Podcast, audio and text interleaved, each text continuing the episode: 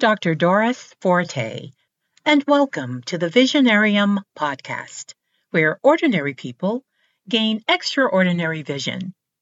If this is your first time here, welcome. I'm so glad you're here. And if you've been here before, welcome back. This is episode 103, and I have entitled this episode, What Do You Do When You're Doing Too Much? This episode was inspired by the fact that I have been so doggone busy. And it seems like everybody I know is busy too. We're just a bunch of busy folks buzzing around this planet. And I wanted to talk about that today because overscheduling ourselves is a surefire way to put our mental well being and our physical well being, our spiritual well being, and even our personal relationships at risk. We're just spread too thin. So let's take a dive inside the Visionarium and focus on the subject of busyness. Once upon a time, not too terribly long ago, I prided myself for having a busy calendar. I would look at my calendar and see that all of the white spaces were filled in with meetings, board meetings, day seeing patients, traveling here and there, speaking engagements, parties, galas, fundraisers. And I would say, this is good. But today in retirement, it's just the opposite.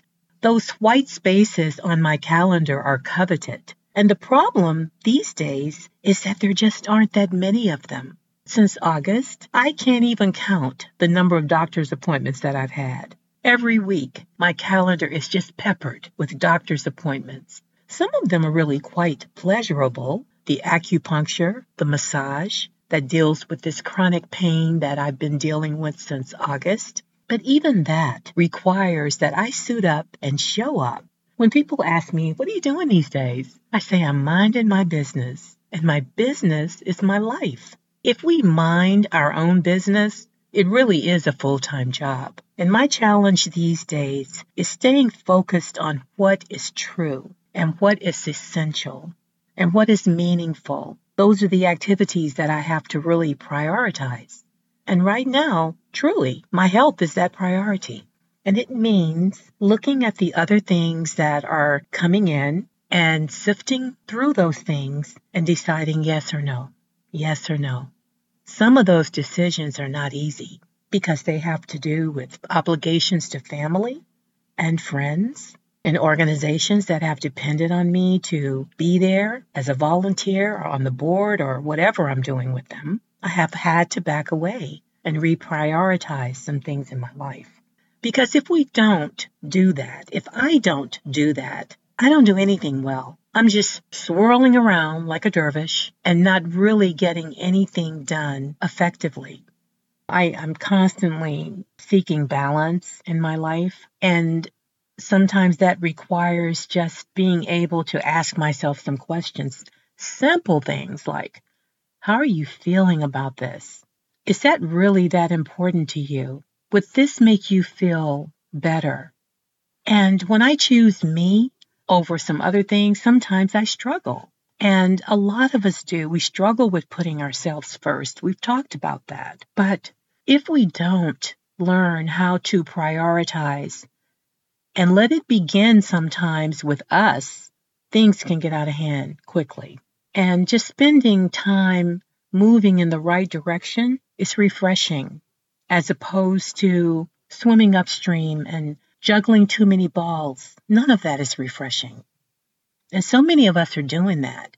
You know, we walk around with these devices glued to our hands and we got all these dots on our calendars because we've got all this stuff to do, or we're spending hours on social media. And really, you know, I mean, what is that really doing for us? I try to keep it simple so that I'm not overwhelmed. And to do that, I really need clarity. When I look at what's essential to keep me going, which are these doctor's appointments right now, basically, I have to say no to some things. And we all do. And the problem is that we don't want to, so we don't. So we try to do it all, and we're not doing any of it well. And, and we know it. And it shows up in the way that people are responding to what it is that we're giving. It's not appreciated on a deep level because it's not really the best that we can do. The best that we can do sometimes is just not to do it at all, do it later or another time. I'm also finding that as busy as it is, I need to give myself that time to just take a break. And sometimes that break occurs in my car after a doctor's appointment or before I go in taking a break, letting my mind relax. Today, that break occurred at La-Z-Boy. And shout out to you, Mike. It was really great meeting you over there today. I loved our conversation. It was just so human to human, you know, I really, really appreciate it. I had decided I was going to get me a recliner because the chair in my room needs to be replaced. It doesn't offer any support anymore. I've just worn it out. I'm just thinking that some of the stuff that I'm working on would benefit from having a good supportive chair. And so I was trying out the chairs in La-Z-Boy and actually went to sleep. One of them was so nice that I just took a little nap. The guy told me I need to go across the showroom floor and check on something. And I think he got tied up with another customer, and I didn't have anything else to do at that moment but sleep. And I really needed it, and it was great. It was restorative. So, finding solutions like that that work for you can be a lifesaver. Another thing that I have found myself doing is not sticking so closely to my list of things to do. I will switch up and do something that matches my energy level a little bit better. I had every intention of doing something else this weekend, but I was in the backyard and I looked at the way that my vegetables were growing. They're just so puny this year. I've been farming for several seasons now. I know what I'm doing. I did one thing different this year. I bought some dirt that was marketed as being specifically made for this area. And this company has a great reputation. And I bought some dirt. I had some help putting it down and I laid a weed cloth in. And what I discovered this weekend is that the guys that did that that labor for me really didn't do a good job. They didn't dig the soil before they put the weed cloth down. So when the seeds were put in the ground, and started growing, the roots had nowhere to go. So they're just laying on top of this weed cloth that's about four inches down and they're not going to grow. So I was going to do something else. But when I discovered or figured out what the heck was going on with my vegetables this season, I um, just started pulling that weed cloth up and put putting the dirt back in and then pulling the vegetables up and replanting them, spreading their little roots out, and then covering them up again with the dirt, the good dirt. It is good dirt. It's not as good as my soil, actually, but it's not bad. And I know they're going to grow now. The only problem is that, you know, Mother Nature likes to grow certain things at certain times, and these are fall vegetables, and we're almost in spring, so I may not get anything. But my point is this I totally let go of the agenda that I had and allowed myself to do that because it, it suited my energy level better. I love being out there. It's just real therapeutic for me. And that really needed to be done. Nobody was going to do that but me. So I've got several more rows to go. But fortunately, I didn't plant a lot of veg for the fall. So I can get that taken care of in plenty of time.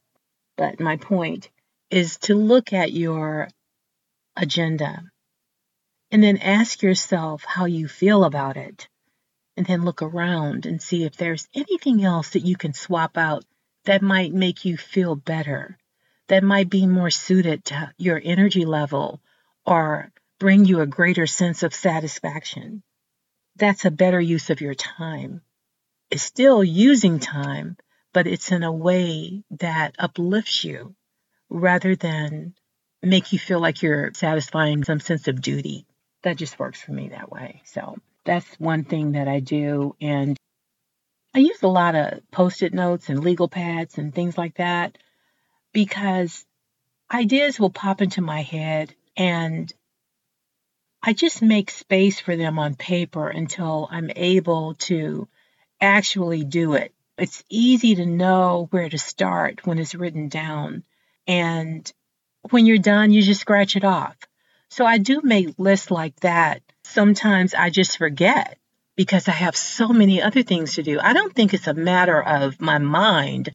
It's just being overwhelmed with too much to do.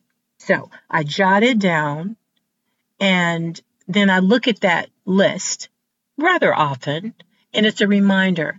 Like today, I remembered, oh yeah, I'm supposed to make this call to the VA. And it's about money. The VA is supposed to reimburse me for some tests that I had done. I submitted the form, but I've not heard anything back. It may take a while. It is the VA. But then again, it could be stalled out. And a call from me would get that ball rolling again. But I forgot to call. So now I know, put that at the top of my list because I do want to be reimbursed and nobody's going to do that work but me. That's a priority. That will happen tomorrow morning. I ask for help. I have gotten better at that. People are so responsive when you ask for help. I was sick the other day with a cold. My friend Linda said, Let me know if you need anything. And I remembered Linda makes a great chicken soup. She buys this roasted chicken from somewhere and then she puts her vegetables in it and herbs. It's just really a good soup. And she says she makes it in her Instapot, so it doesn't take a lot of time. And I said, Linda, would you make me a chicken soup? I, that would really make me feel better. I don't have any food to really eat over here and I'm too sick to cook. She said, Sure. I'm just living my life outside of perfection. This weekend, something that's going to make me real happy is I invited my whole family over. By whole family, I mean my son and daughter and their kids. So it's going to be eight of us. And I'm going to cook some pasta and we're just going to have a good time fellowshipping with each other. We're going to laugh. We're going to eat. It's going to be so wonderful. And I just feel like feeding my babies. I really do. I'm just happy that they're coming over. So that's superseding a lot of stuff that I might also have to do, but that will bring me more joy than anything. And I'm looking forward to it Saturday. That's just getting in touch with who I am, what I love, putting some love in my life when I can to counteract the things that have to be done that don't necessarily bring me joy, but they will in the future you know, it, it will feel good when I don't have to see these doctors five and six times a week. I have to keep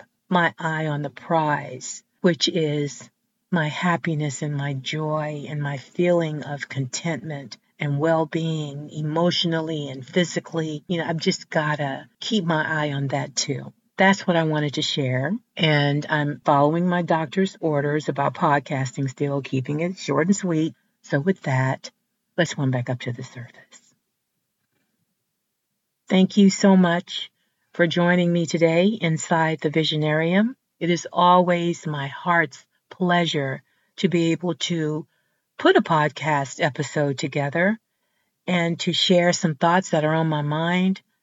In my imagination, somebody's listening, so I hope it's you.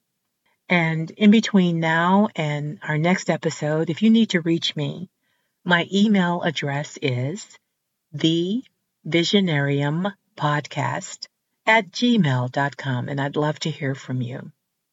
So I hope that this week, some of the things that I shared with you will pop into your head and you'll move some things around, reprioritize, take a break in an easy chair in a showroom somewhere, and just have a really wonderful week. And have a happy Valentine's Day too. Find somebody to love. Share some love. Take care. Bye bye. So until we meet again, remember to focus on your dreams because you've got to have a dream to make a dream come true. See you soon.